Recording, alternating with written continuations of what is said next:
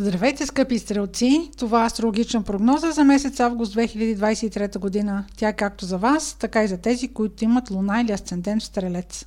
На 1 август има пълнолуние в Водолей, което във вашия случай е сектор от картата, който има отношение към комуникацията, разговорите, имейли, кратки пътувания, братя и сестри. Когато има пълнолуние в съответния сектор, който активира то, има някакъв завършък или вие получавате обратна информация и някакъв резултат.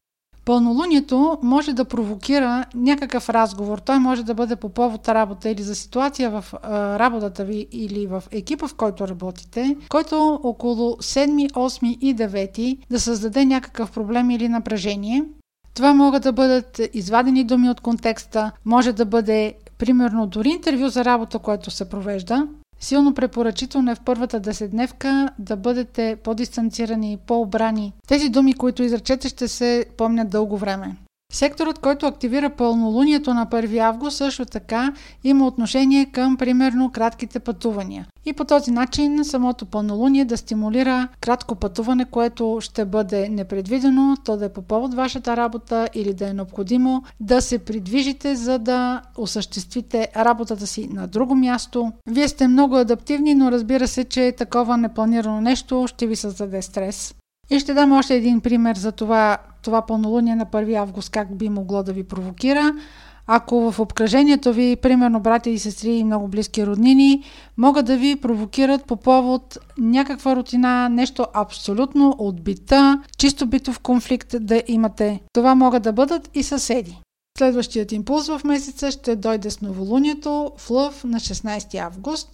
Във вашия случай това е сектор от картата, който има отношение към далечните пътешествия, чужденци, висше образование, юридически въпроси. Секторът, в който попада новолунието, е този, който получава най-големия импулс, инициатива и амбиция да се реализират нови неща. Каквато инициатива да предприемете, тя може да бъде много спонтанна и непредвидена, тук можете да бъдете стимулирани да проведете допълнителна професионална квалификация, която да е свързана с работата ви. Може да имате необходимост да изучавате чужд език и сега да решите да започнете. Може да се консултирате с адвокат по повод работата ви.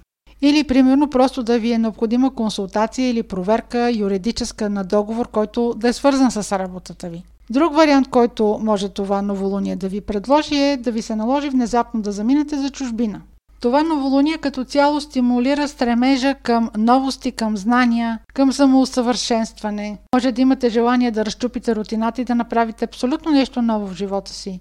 Ако уреждате документи, които са свързани с някакви допълнителни такси, проверете ги Възможно е с някакво легализиране да е необходимо да се доплати немалка сума и тя да е абсолютно непредвидена. Около 22-23 август дните не са особено подходящи, ако подписвате договори, които да са свързани с закупуване на много скъпи вещи или имоти.